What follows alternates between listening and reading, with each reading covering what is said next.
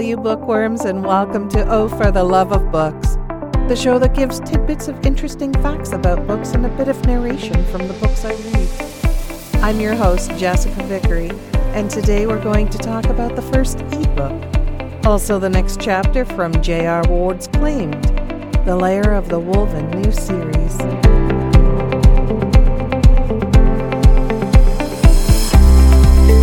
Declaration of Independence, the first ebook in the world, was created by Michael S. Hart on Xerox Sigma V computer. In nineteen seventy-one, Michael S.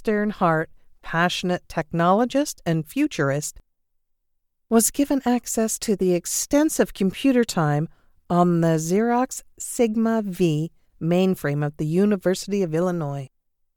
Hart didn't want to waste time and started to think of what to do with it. Inspired by a free printed copy of the Declaration of Independence, he decided to type the text into the computer. In an interview in two thousand two, he explained, "We were just coming up on the American bicentennial, and they put faux parchment historical documents in with groceries. So as I fumbled through my backpack for something to eat, I found the U S Declaration of Independence and had a light bulb moment." He finished the work on July fourth, nineteen seventy-one, and made the file available to other users of the computer network with an annotation that it was free to use and distribute. It was the beginning of the legendary Project Gutenberg, the first project to make books freely available in digital format. Most of the books created in the first twenty years, Michael Hart typed himself. By nineteen ninety-three, there were one hundred books in the Project Gutenberg. Now the catalog offers over fifty thousand titles. All in the fashion started by Michael Hart, created voluntarily and free to use by every internet user. Xerox Sigma V computer was produced by Scientific Data Systems, S D S, in nineteen sixty-seven and cost three hundred thousand dollars. Its initial memory size was sixteen K. You can see it in real at the Computer History Museum, where it was donated in two thousand two by Carnegie Mellon University.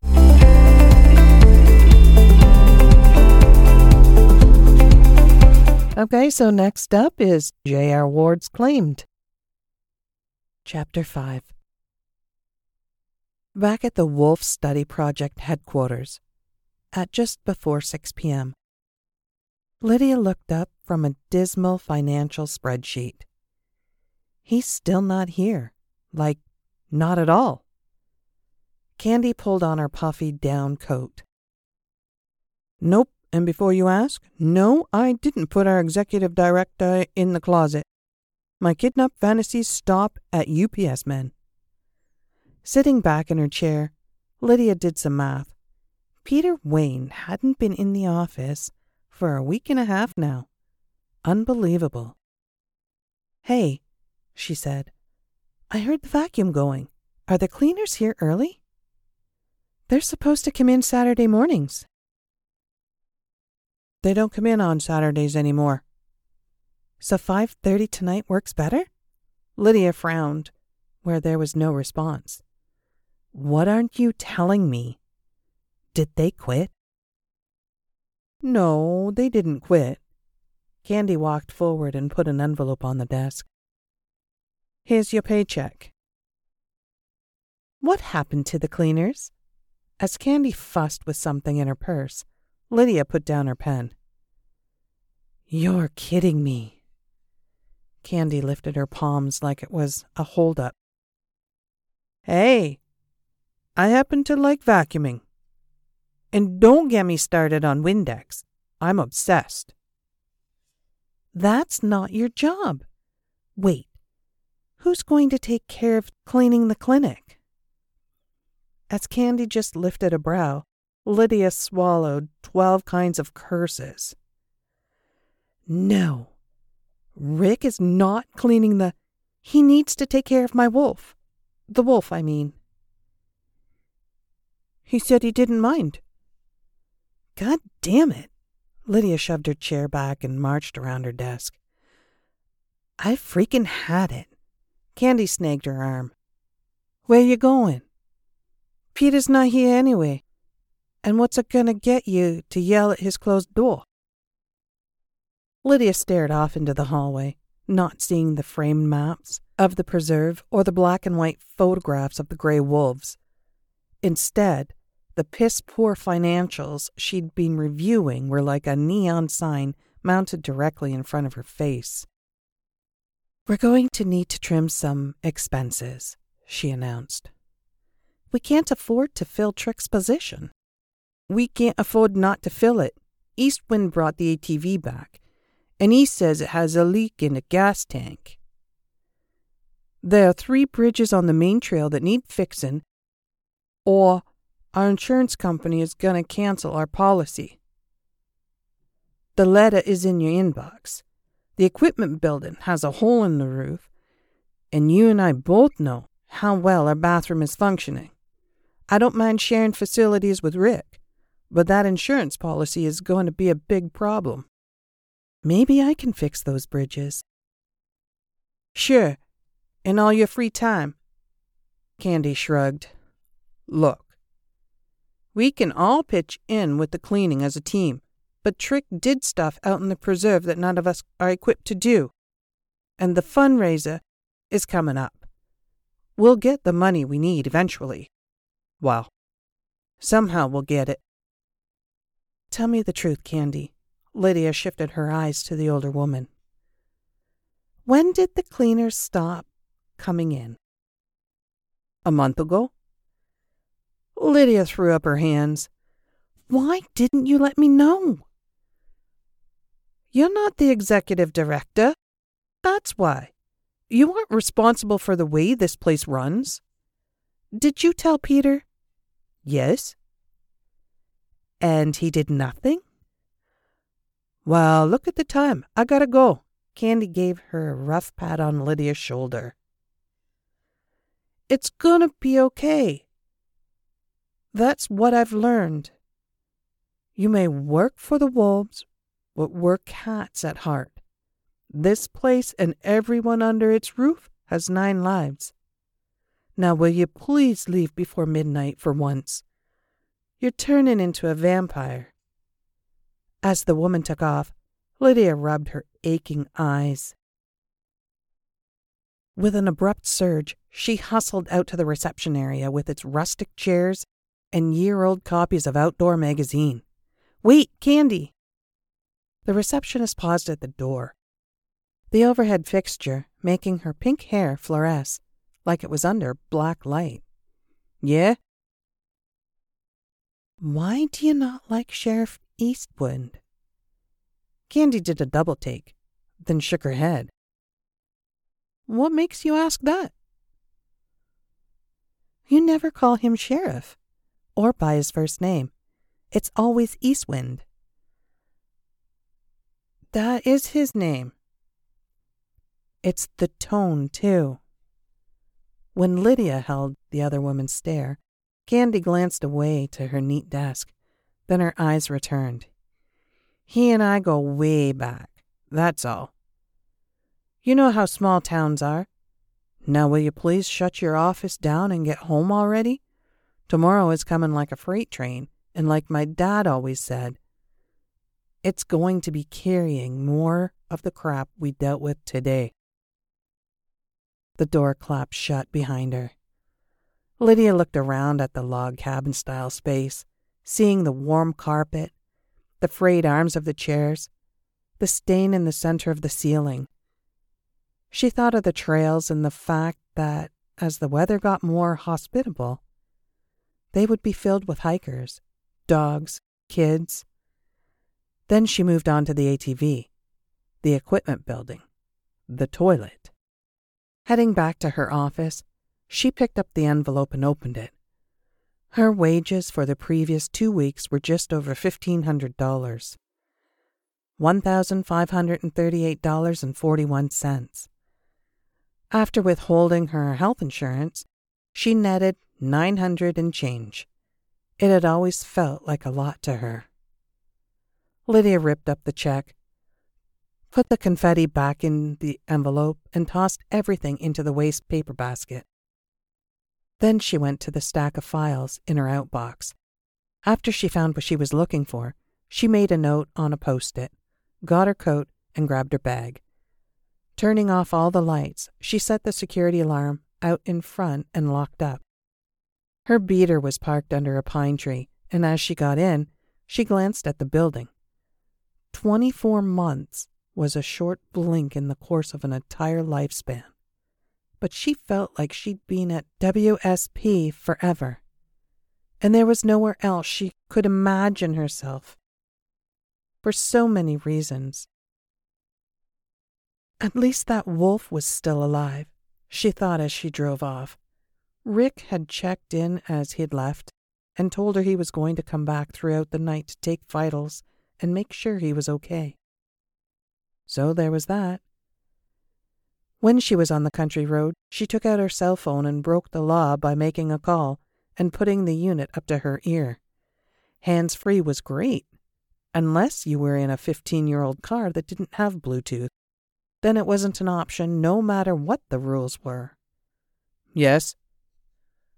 The sound of the male voice was such a surprise. Lydia jumped. She'd been prepared for voicemail. Uh, hello, Peter? Remember me, one of your employees? How are you? Lydia, look. I'm busy right now. What do you need? For you to do your job, Peter.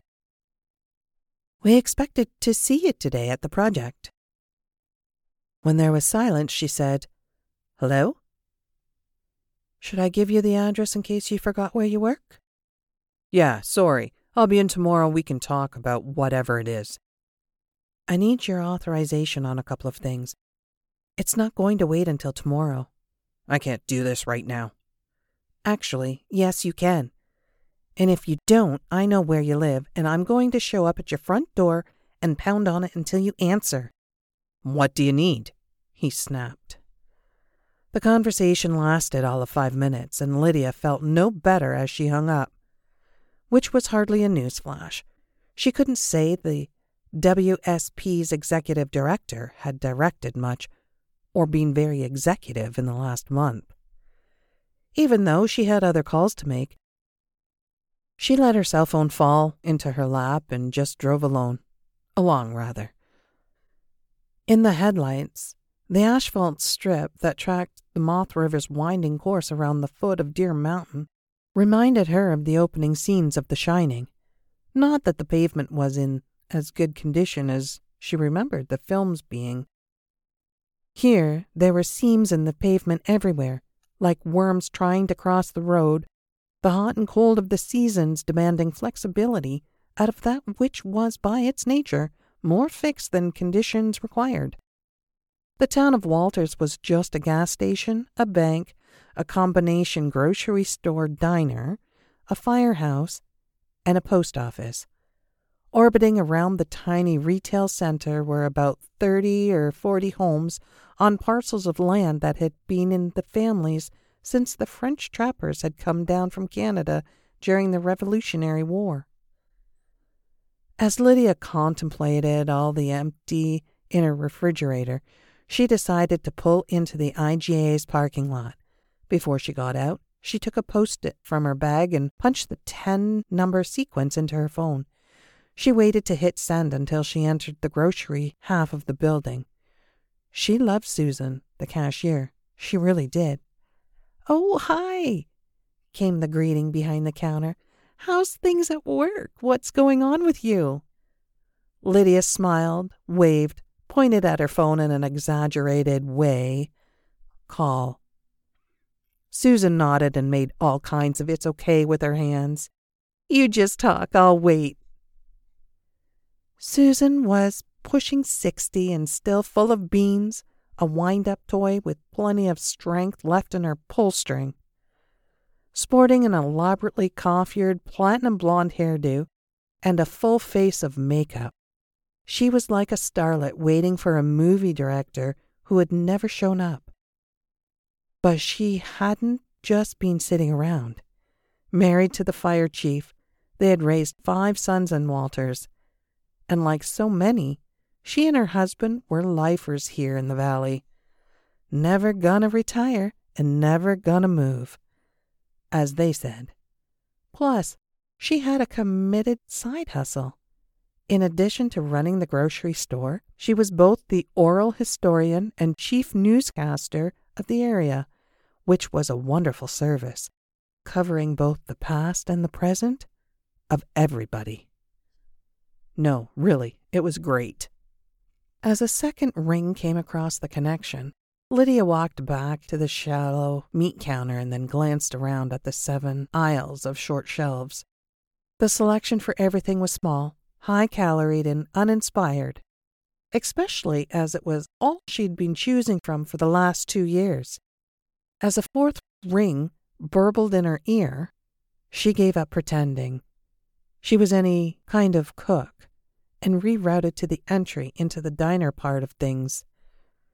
She was out of gas tonight, and the idea of cooking anything, even a can of Campbell's soup, was overwhelming. And that was before she stepped through the swinging glass doors and the smell of chicken pot pie hit her. "Oh, sweet Jesus," she muttered. "That's what I'm talking about." "Hello?" came a male voice into her ear. Lydia stopped. God. The sound of that man was like jumper cables hooked to her butt. Uh, hi, Daniel Joseph. This is Lydia Susie from the Wolf. Oh, yeah, hi. How are you doing? And the pause that followed? Lydia frowned as the music coming across the connection registered. It was an old Eagles song, and the weird thing was that Take It to the Limit was also overhead for her as well. "Lydia? Miss Susie? Are you?" She glanced to the booths that were against the wall, then turned to the counter where the stools were. "Oh, hi." Down the far end of the lineup of truckers and townspeople, Daniel Joseph was parked on a stool and taking up three spaces.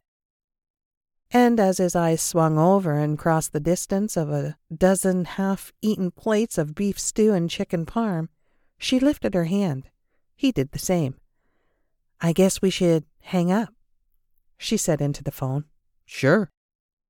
Ending the call, she walked forward, nodding at the familiar faces, the husbands and the wives, the widowers. In the back of her mind, she noted there wasn't a person under fifty. Evidence that the town was hanging on by a generational thread that was fraying year to year. The sad reality was that the world was getting more digital every day, and the economics were tough this far from any population center. Young people who were starting out or raising families needed good-paying jobs in urban centers. "Hi." She slipped her phone into her bag. "I thought you were going back to Glens Falls." "So did I. My bike broke down, so I'm here overnight. You want to sit?" As he went to move his leather jacket to the stool on the other side of him, she shook her head. "Oh, no, I'm just picking up to go. Where's your bike?" "Some guy named Paul is fixing it as we speak. Or he will when the part gets here in the morning." "Oh. You went to Paul Gagnon's." He lifted what looked like a Coke and took a sip. The straw that had come with the glass had been taken out and put on the counter next to his knife and fork spoon roll. "That's the one. So you want to speak to me?" Lydia cleared her throat. "You've got the job if you want it." "Really?" The slow, small smile was positively devastating. "That's great, thanks." As Lydia had to glance away, she pretended like she was acknowledging the trucker sitting in the booth behind him, even though the guy was facing away from her, and she didn't know him from a hole in the wall. But it was either faking a salutation or feeling like something on a hot plate. fresh out of the diner's kitchen. When do you want me to start? She shook herself back to attention. Do you go by Dan or Daniel? And as soon as possible. Good. I'll start tomorrow. And I'm Daniel, not Dan. Tomorrow? Really? But don't you need to get your things from where you... I'm here for the night anyway, and tomorrow is Friday. I'll work the day and head back to Glens Falls when I'm done. What time do you want me? Well, Trick used to come in at eight thirty and leave at four thirty. Those are my hours then. Great, I'll see you tomorrow. And we'll process your paperwork first thing so we can get you on payroll. Daniel tilted his head in that way he did. What is that? Um, it's how you get paid? Have you always been under the table? No, your necklace. Lydia looked down at the worn old charm that hung at the V of her fleece and realized she was still in her running tights, her running shoes, her sports bra. As she swallowed a curse, she thought, hey, at least it wasn't a newsflash to him. She'd had the stuff on during his interview. Oh, it's nothing special, she shrugged. It's just a Saint Christopher's medal. You're Catholic? Sorry if that's personal. It's not, and it was my grandfather's. He was Catholic. I don't know what I am. Anyway, I'll see you in the morning. Yeah, sure. As she turned away, he said, What about your dinner? Huh? She looked across the counter at the server coming out of the kitchen. Oh, right. Hey, Bessie. I got it coming up, Lydia. Your usual. Bessie was also sixty and had a perm that had been taken right out of a style book in nineteen eighty-five. But unlike fading beauty queen Susan, she had the vibe of a gym teacher, or maybe someone who taught karate to army sergeants. After she delivered a hamburger and a plate of fries to Daniel, she wiped her hands on her apron and nodded, like she'd taken a blood oath to bring out Lydia's order, no matter what the obstacles or what it cost her. I didn't know I had a usual, Lydia murmured, but like she was going to argue. She liked her arms and legs just where they were, thank you very much. She'd never been sure whether Betsy's commitment to her job crossed counter lines. Like, if you messed up as one of her customers, did she mop the floor with you? You want to sit while you wait? Daniel asked. No, I'm good. She looked up at the billboard of menu items that was bolted to the wall over the soft drink machines, the ice cream coolers, the pie display. But thanks. Out of the corner of her eye, she watched as he unrolled his paper napkin, tucked it in his lap, and picked up the burger with fingers that were precisely arranged on the bun. He was methodical about biting and chewing, neat and tidy. Fastidious with the napkin, too. Nothing dripping, in spite of the fact that there was ketchup involved and things were done medium rare. He wiped his mouth. How do you have a usual and not know what it is? Diner amnesia, evidently. On the other hand, it's going to be a surprise. Which, at least in theory, I'm going to like. An entree ordered by your subconscious. Cool. A moment later, Bessie punched out of the kitchen's flap door with a steaming plate. Here you go. Chicken pot pie, nice and hot. Just put the food next to Daniel Joseph's burger and grab a silverware roll out from under the counter. You want your Diet Coke too?